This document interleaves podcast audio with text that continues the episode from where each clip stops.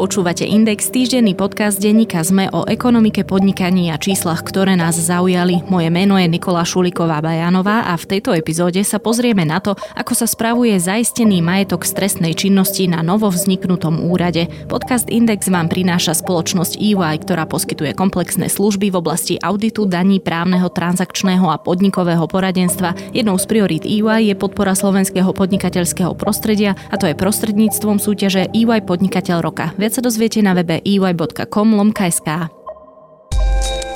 Máte radi úspešné príbehy a pýtate sa, prečo sú úspešné práve oni? Aj o tom sú rozhovory s výnimočnými slovenskými podnikateľmi, ktorí menia našu budúcnosť. V podcaste Prečo práve oni sa s účastníkmi súťaže EY Podnikateľ roka rozprávam ja, Adela Vinceová. Nájdete ho vo vašich podcastových aplikáciách.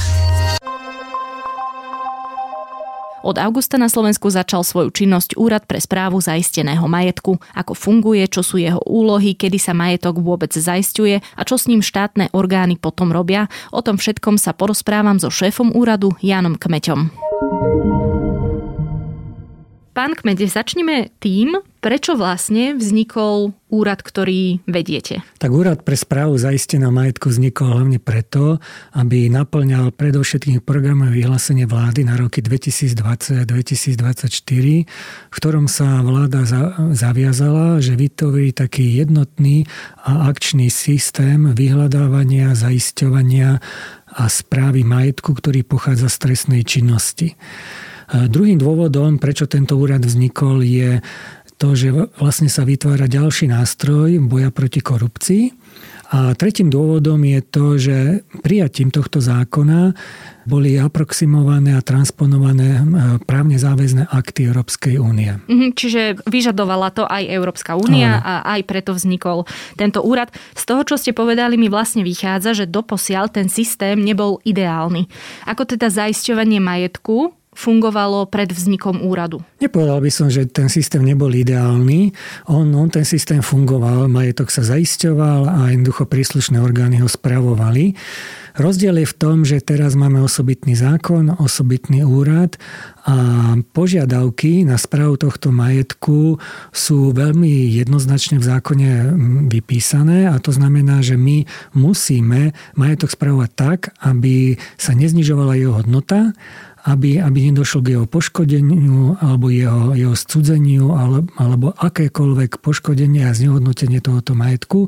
Cieľom je taký, aby bol tento majetok potom neskôr odovzdaný v čo najvyššej hodnote, aby predstavoval maximálny prínos pre štát alebo eventuálne aj pre dotknutú osobu. K tomuto sa ešte presnejšie dostaneme. E, vy teda hovoríte, že ten systém fungoval. Ako to bolo predtým, kto boli tie príslušné orgány? Lebo napríklad vieme, že treba Ladislav Bašternák stíhol poprepisovať svoje majetky na manželku. Michal Suchoba dlho nemal zaistený majetok, tak teda predtým to bolo na kom? Na policii, prokuratúre alebo ako to bolo? No náš úrad začína svoju činnosť, začal svoju činnosť 1. augusta 2021 a samozrejme aj dovtedy prebiehalo zaisťovanie majetku a to znamená, že to zaisťovanie prebiehalo podobným spôsobom, že príslušný orgán, to znamená prokuratúra, súd, vydal rozhodnutie o zaistení majetku a tento majetok bol zaistený a bol odobraný obvineným alebo obžalovaným a tento majetok potom spravoval aj ten príslušný orgán, alebo veľkej miere ho spravoval policajný zbor. Dobre, vysvetlíme si ešte, kedy je vlastne potrebné zaistiť majetok. Kedy vzniká ten moment, že OK, mm. ideme ho zaistiť. Všeobecne platí, že majetok zaistujeme v prípade, že beží trestné konanie podľa trestného poriadku a trestného zákona alebo daňové konanie alebo, alebo teda je to konanie o medzinárodných sankciách, alebo je to konanie v rámci preukazovania pôvodu majetku. Najčastejšie prípady sú tie trestné konania. A tam jednoducho príslušný orgán, teda súd alebo prokurátor, môže rozhodnúť o zaistení majetku. A je to, je to presne v prípadoch, o ktorých hovorí trestný poriadok. A ten hovorí napríklad, že pokiaľ, pokiaľ je predpoklad, že obvinený vzhľadom na jeho pomer k veci a vzhľadom na závažnosť skutku je predpoklad, že bude uložený trest prepadnutia majetku, v takomto prípade môže súd alebo prokurátor rozhodnúť o zaistení majetku. Podľa toho, v akej fázi trestného konania sa nachádzame. A druhým dôvodom je ten, že pokiaľ súd uloží trest prepadnutia majetku, tak v takomto prípade spravidla ešte ten rozsudok neby, nie je pravoplatný po vynesení, ale už aj po vynesení takéhoto rozsudku je možné tento majetok zaistiť. Inými slovami, alebo teda poviem to tak, že mm. ľudskou rečou to je, ak niekoho obvinia, ešte sa mu nezaistuje majetok, alebo už áno? Zaistiť majetok sa môže hneď na začiatku trestného konania. Úplne na začiatku vo fáze vyšetrovania policajným zborom. V takomto prípade jednoducho môže v takomto konaní prokurátor rozhodnúť na návrh policajného zboru o tom, že majetok sa zaistí. Uh-huh. Ako funguje úrad teraz? Ste čerstvý úrad? Je to naozaj len niekoľko dní, čo e, bol vlastne ustanovený.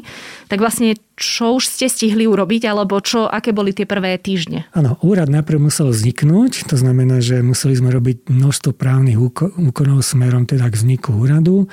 To sa všetko teda podarilo a zákon hovorí, že od 1.8. sme spustili teda ostrú prevádzku nášho úradu a to znamená, že od 1.8. preberáme zaistený majetok. Čiže zatiaľ teda máme tri rozhodnutia o zaistení majetku a na základe týchto rozhodnutí my sme začali konať právne úkony smerujúce k prevzatiu tohto majetku a k správe tohoto majetku. Čiže tri rozhodnutia, môžete aj povedať, aké to sú? Tak to sú rozhodnutia vo veci teda obvinených alebo obžalovaných za rôzne teda skutky v trestnom konaní a teda zabavuje sa im majetok, ktorý je presne teda vymedzený v tomto rozhodnutí o zaistení. No a takéto, takéto rozhodnutie sa doručuje k nám na úrad a samozrejme po jeho doručení my začíname s právnymi úkonmi, teda ako som už povedal, na to, aby sme ten majetok mohli uchopiť. Mhm, myslím to tak, že či tu hmm. sú nejaké z tých živých kauz, o ktorých mhm. teraz pravidelne čítame, počúvame. Viete čo, my zatiaľ tieto, tieto tri prípady sa týkajú ľudí, ktorí, o ktorých možno verejnosť ani nevie, lebo samozrejme Samozrejme, zaisťovanie majetku sa týka všetkých, ktorí jednoducho sú trestne stíhaní a je im, je im, je im zaistený majetok alebo je hrozí trest prepadnutia majetku bez ohľadu na to, kto to je. Takže mm-hmm. zatiaľ ako sa nezaoberáme nejakými mediálne známymi mm-hmm. kauzami.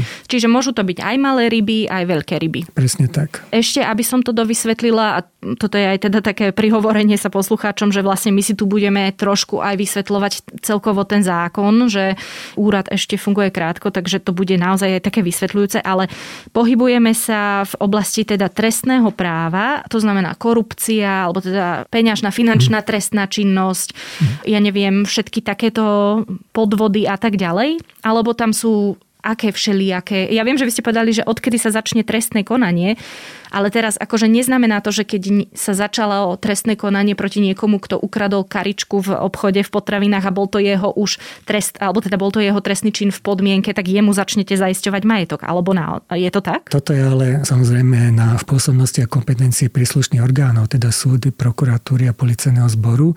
To znamená, že my, naša pôsobnosť úradu je, je iba pri správe tohoto majetku, ale to znamená, že rozhodnutie o zaistení, či majetok bude zaistený, v akom roz rozsahu bude zaistený, až po vydanie tohoto mm-hmm. rozhodnutia je v kompetencii týchto príslušných orgánov. Čiže súdy alebo súdy, prokuratúra. prokuratúra alebo mm-hmm. policajný zbor. Čiže my, my v tomto, do toho aj nemôžeme zasahovať. Čiže my jednoducho len konáme na pokyn, ktorý tieto príslušný orgán vydá. Už ste to teda vlastne naznačili, ale aká, ako vyzerá tá spolupráca? Vy dostanete rozhodnutie a musíte konať. Presne tak. Dostaneme rozhodnutie, tam je ešte dôležité, aby bolo rozhodnutie vykonateľné. Čiže je dôležité, aby bolo opatrené doložko vykonateľnosti a potom, keď je isté, že rozhodnutie je vykonateľné, začíname robiť prvé právne úkony podľa charakteru majetku. Či to je nehnuteľnosť, alebo je to motorové vozidlo, alebo je to iný druh majetku, podľa tohto charakteru k tomu pristupujeme. Vykonateľné znamená, že... Vykonateľné znamená, že môžeme, môže sa vykonať toto rozhodnutie, ktoré bolo vydané, aj keď nemusí byť ešte právo platné, ale vykonateľné je. Lebo proti takýmto rozhodnutiam sú prípustné sťažnosti, ktoré môžu podať dotknuté osoby alebo iné tretie osoby. Mhm, čiže oni majú stále právo sa brániť a mhm. napadnú to rozhodnutie o zaistení alebo zaisťovaní majetku. Presne tak, môžu. OK. Ešte sa spýtam, čo sa týka vášho úradu. Znie to naozaj ako dosť roboty a ešte si ju opíšeme podrobnejšie. Aké sú teraz vaše kapacity? Ako sa vlastne rozbiehate? Úrad pre správu zaisteného majetku má mať cieľovo 21 zamestnancov. Momentálne sme teda v situácii, že k 1.9. budeme mať 13 zamestnancov s tým, že ďalší zamestnanci priebežne budú nastupovať, aj tí súčasní priebežne nastupovali na úrad. Takže ten úrad nebude počtom veľký, ale teda tým významom bude veľký. Tomu rozumiem, avšak ak som správne pochopila, tak vy môžete požiadať stále o súčinnosť, alebo teda pomoc, alebo ako to nazvať, presne tie doterajšie príslušné Aha. orgány.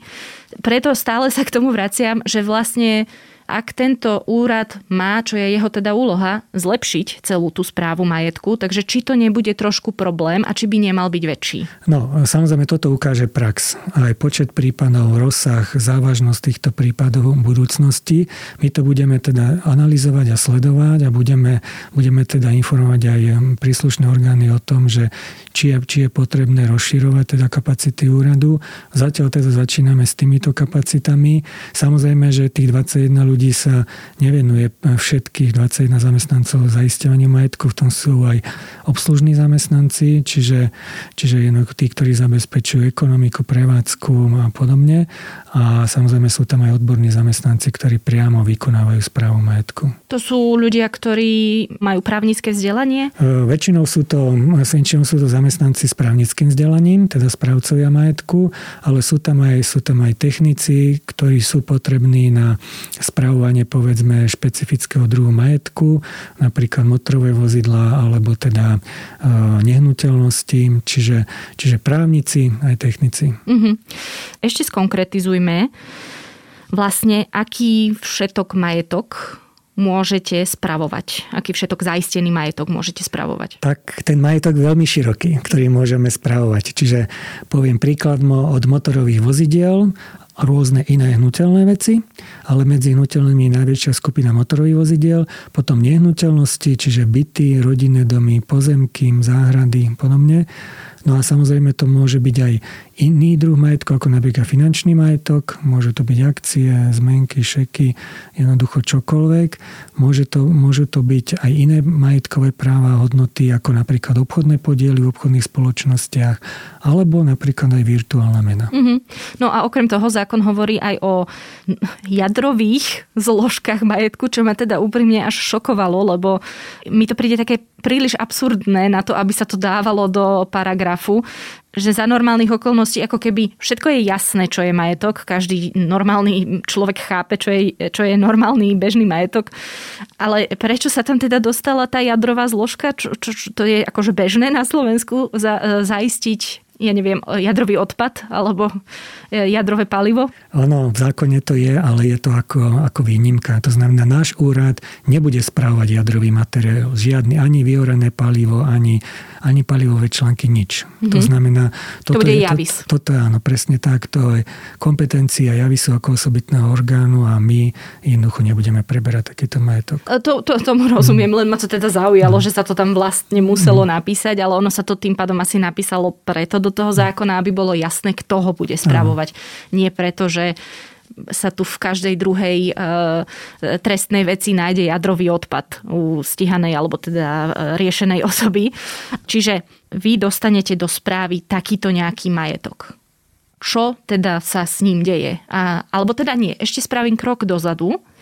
Súd rozhoduje, samozrejme tomu rozumiem, že, alebo teda súd, prokuratúra, policia rozhoduje, čo je teda ten majetok, ale tak vy tomu tiež rozumiete, tak prosím vysvetlite, ako vlastne tie súdy určujú, ktorý majetok bude spravovaný a ktorý nie. Lebo musí ísť zásadne iba o majetok, ktorý pochádza z trestnej činnosti alebo celkovo všetok majetok. Samozrejme, že je to, je to vždy na, na úvahu, teda súdov a prokuratúry, ale samozrejme sú prípady, kedy sa zabavuje celý majetok obvineného alebo obžalovaného a to znamená, že ten majetok e, sa, sa vypíše do rozhodnutia o zaistení a uvede sa tam aj klauzula, že v prípade, že sa objaví ďalší majetok, alebo príbudne ďalší majetok, aj tento majetok bude podliehať zaisteniu. To znamená, že presne ako som spomínala toho Ladislava Bašternáka, ak on prepíše majetky na manželku, tak to automaticky neznamená, že ten majetok prepísaný na manželku je chránený pred zaistením? Samozrejme nie.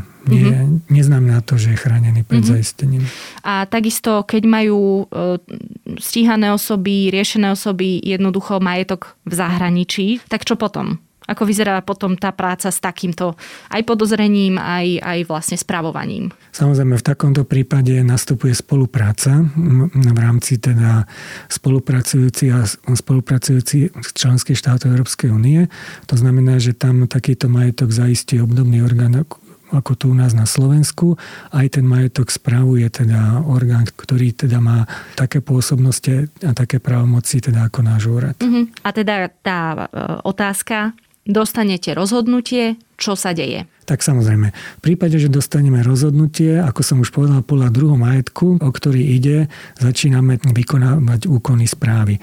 To znamená, že najprv teda si zistujeme, zistujeme všetky potrebné informácie o danom, o, danom, o danom majetku, čiže najprv sa presvedčíme, že je teda rozhodnutie vykonateľné a následne teda kontaktujeme príslušný orgán, ktorý vydal dané rozhodnutie a žiadame teda všetky potrebné informácie na to, aby sme mohli prevziať tento majetok.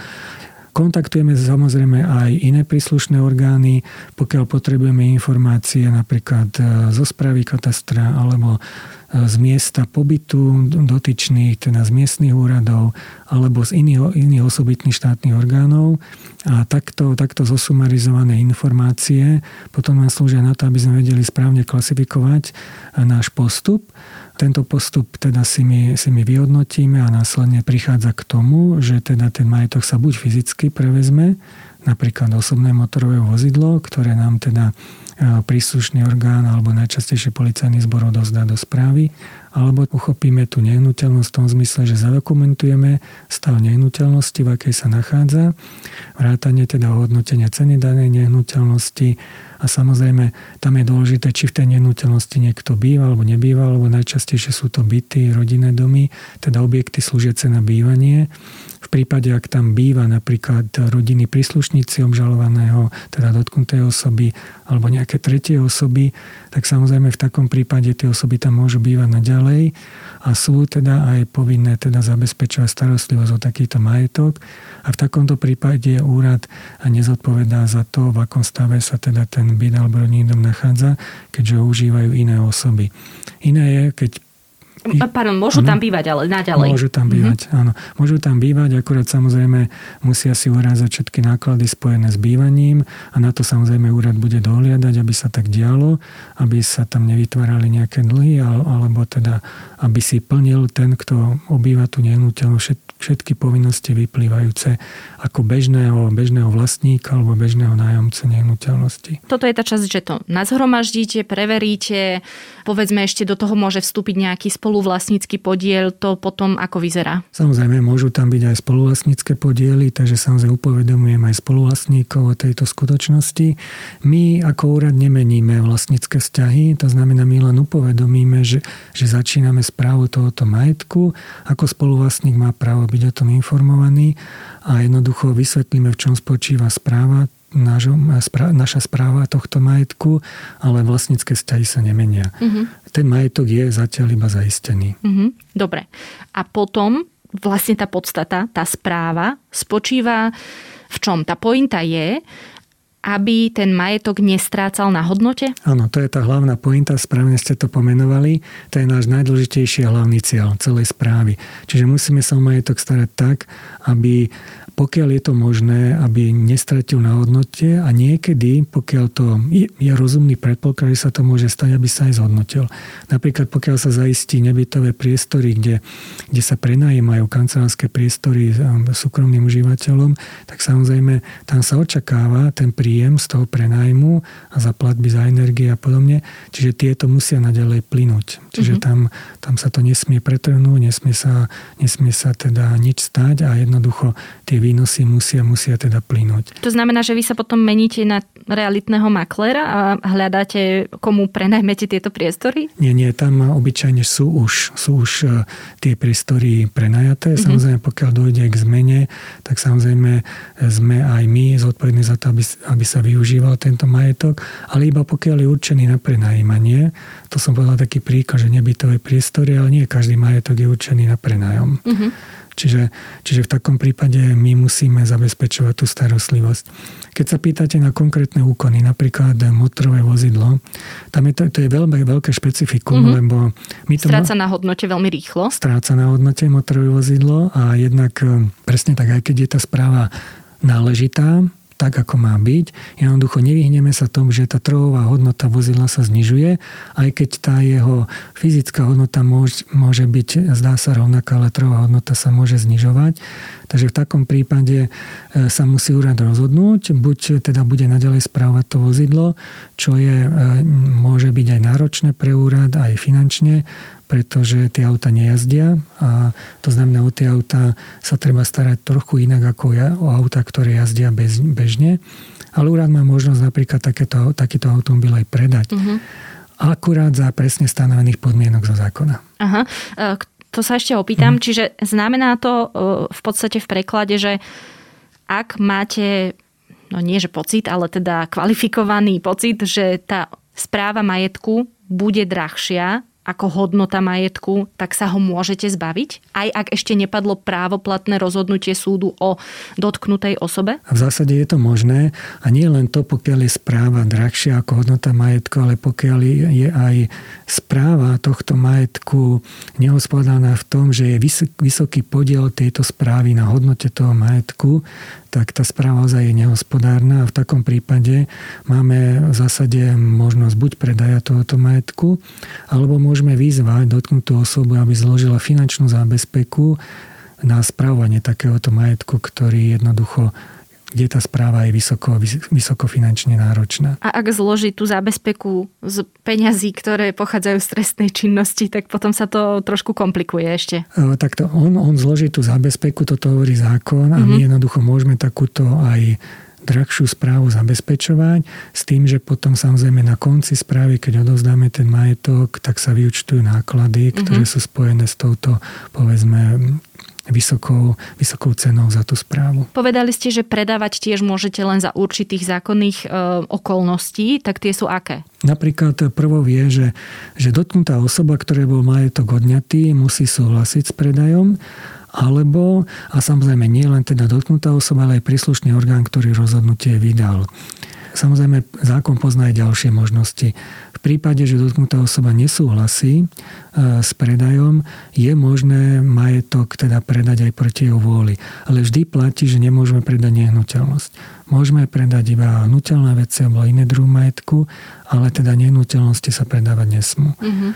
Čiže aj to motorové vozidlo v takomto prípade môžeme predať, ale za podmienky, že je to vec, ktorá stráca na hodnote, čo motorové vozidla je táto podmienka splnená. Samozrejme môže ísť aj iný majetok, ktorý podľa rýchlej skaze, alebo majetok, na ktorého, ktorého správa je príliš drahá. Čiže v takomto prípade my môžeme aj proti jeho vôli, musíme ale však vydať rozhodnutie a na takéto rozhodnutie sa vzťahuje teda zákon o správnom konaní. Keď sa bavíme o predávaní peniaze, potom kde sú? Držíte ich vy, alebo teda ministerstvo spravodlivosti a potom keby sa náhodou oslobodil ten človek, tak sa mu vyplatia, alebo ako to funguje? No, to znamená, že pokiaľ predáme takýto automobil, tak samozrejme finančné prostriedky my držíme na osobitnom účte úradu, nášho úradu. A samozrejme, pokiaľ bude zaistenie, napríklad môže byť zaistenie majetku zrušené. To je, môže byť takýto, takýto prípad nastať. A pokiaľ je zrušenie zaistenia majetku, teda rozhodnutie zrušené, v takom prípade sa majetok vráti dotknutej osobe takže v tomto prípade by sa nevrátil automobil, ale vrátia sa mu finančné prostriedky. Druhý spôsob je taký, že, že teda nebude zrušené rozhodnutie o zaistení a teda bude uložený napríklad trest prepadnutia majetku a v takom prípade sa už majetok nevracia dotknutej osobe, ale vracia sa štátu. Dobre, a tá filozofia momentálne vaša je aká? Že chcete čo najviac predávať alebo čo najviac akoby spravovať? A udržiavať hodnotu. Duch zákona je písaný tak, že viac by sme mali spravovať, ako predávať mm-hmm. ten majetok. Teda nie, ten predaj majetku je, je ako možnosť zo zákona, že v špecifických prípadoch je možné použiť túto možnosť, ale prioritne by sme mali majetok spravovať. Mm-hmm. Preto sa aj pýtam, že napríklad povedzme, že objavíte v tom portfóliu dotknutej osoby investičné fondy, ktoré ste teda aj vy spomenuli. Povedzme, že väčšinou sa s nimi nehýbe, ale vy sa môžete rozhodnúť, že, a to už idem naozaj do takých detailov, ale vy sa môžete rozhodnúť, že zmeníte investičné portfólio toho človeka, alebo, alebo nie? No samozrejme, že pokiaľ bude zaistené takéto podielové fondy, ak budú zaistené, bude to vyslovne uvedené v tom rozhodnutí, tak tú správu musíme začať vykonávať, čiže po tých prvotných úkonoch, čo som hovoril, aby sme vedeli zdokumentovať stav, aby sme, aby sme mali všetky potrebné informácie k tomu, tomuto aj finančnému majetku, tak my k tomu budeme pristupovať tak, že budeme, budeme zverovať takýto majetok do správy externého správcu. Obyčajne sú to obchodníci s cennými papiermi, ktorí majú licenciu Národnej banky na to, že sú odborne spôsobili spravovať takéto finančný majetok. Môžu to byť aj banky, čiže a tieto odborné inštitúcie podľa našich pokynov a na základe zmluvy nám budú spravovať tento majetok. Opäť sa vrátim k možnosti, že teda nenastane prepadnutie majetku, Môže tá osoba reklamovať to, ako ste jej spravovali majetok? Samozrejme, všetko je možné, ale my, my, jedno, my jednoducho musíme, musíme dosiahnuť ten, ten efekt, ktorý sa dal na trhu dosiahnuť. To znamená, že aj na finančnom trhu je, sa situácia vyvíja, to znamená, že a povedzme cenné papiere, nejaká hodnota cenných papierov môže kolísať na finančnom trhu a samozrejme ten profesionálny obchodník s cennými papiermi musí na takú situáciu situáciu reagovať. Takže nehovorím hneď, že budeme ako všetky cenné papiere predávať na, na burze, ale, ale jednoducho ten obchodník sa musí rozhodnúť v tom zmysle, aby, aby jednoducho dosiahol ten cieľ, ktorý my mu uložíme tiež v tej zmluve. Že Čiže zacho- on potom berie zodpovednosť alebo kto? Samozrejme vždy má zodpovednosť úrad, uh-huh. ale ten externý správca má zodpovednosť voči nám ako voči úradu. To znamená, že my jednoducho uložíme povinnosti externému správcovi, uložíme mu cieľ, ktorý má dosiahnuť pri správe. To znamená, to znamená maximalizácia hodnoty toho majetku, to bude určite cieľ a samozrejme my budeme vyhodnocovať, ako sa darí tomu externému správcovi teda plniť tento cieľ. V minulosti sme videli problémy s správkyňou konkurznej podstaty, aspoň teda tak o tom písali bývalí kolegovia, Lenkou Ivanovou, ktorá mala spravovať e, Bašternákovú konkurznú podstatu. Aký je teda rozdiel medzi tým, čo ro- robia správcovia konkurznej podstaty a čo robíte vy? No tak zásadný rozdiel je v tom, že správcovia konkurznej podstaty tiež im je zverený, zverená teda spoločnosť, ktorá je v úpadku, aby ju teda spravovali, ale ich cieľ je taký speňažiť majetok, všetok, ktorý sa dá a čo, čo najviac uspokojiť veriteľov.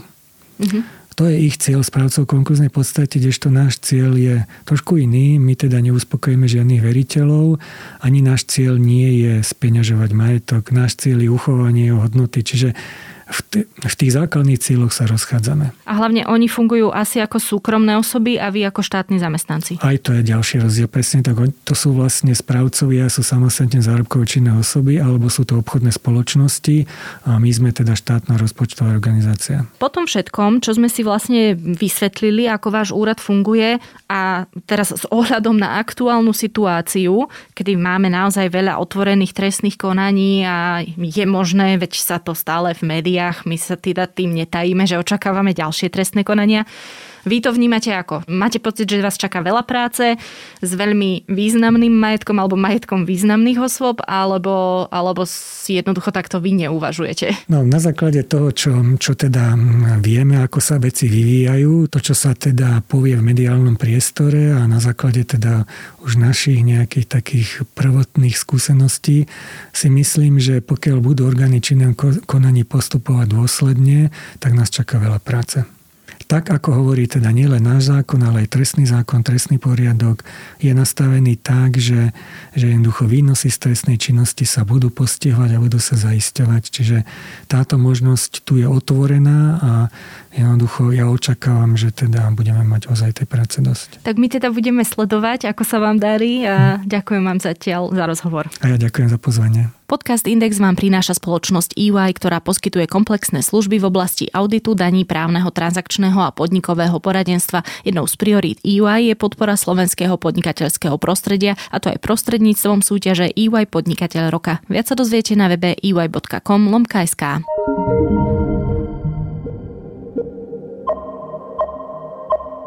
To je na tentokrát všetko. Počúvali ste Index, ekonomický podcast denníka ZME. Ak mi chcete poslať pripomienku, nápad na tému či doplnenie, ozvite sa mi na nikola.bajanová.sme.sk. Podcast Index môžete vo svojich podcastových aplikáciách, ktoré to umožňujú, aj ohodnotiť. Ak to chce, môže sa pridať do nášho podcastového klubu na Facebooku. Ďakujeme, že nás počúvate. Vypočujte si rozhovory s úspešnými slovenskými podnikateľmi a ich príbehy, ako sa nimi stali. S účastníkmi súťaže EY Podnikateľ roka sa rozprávam ja, Adela Vinceová. Podcast Prečo práve oni vám prináša spoločnosť EY.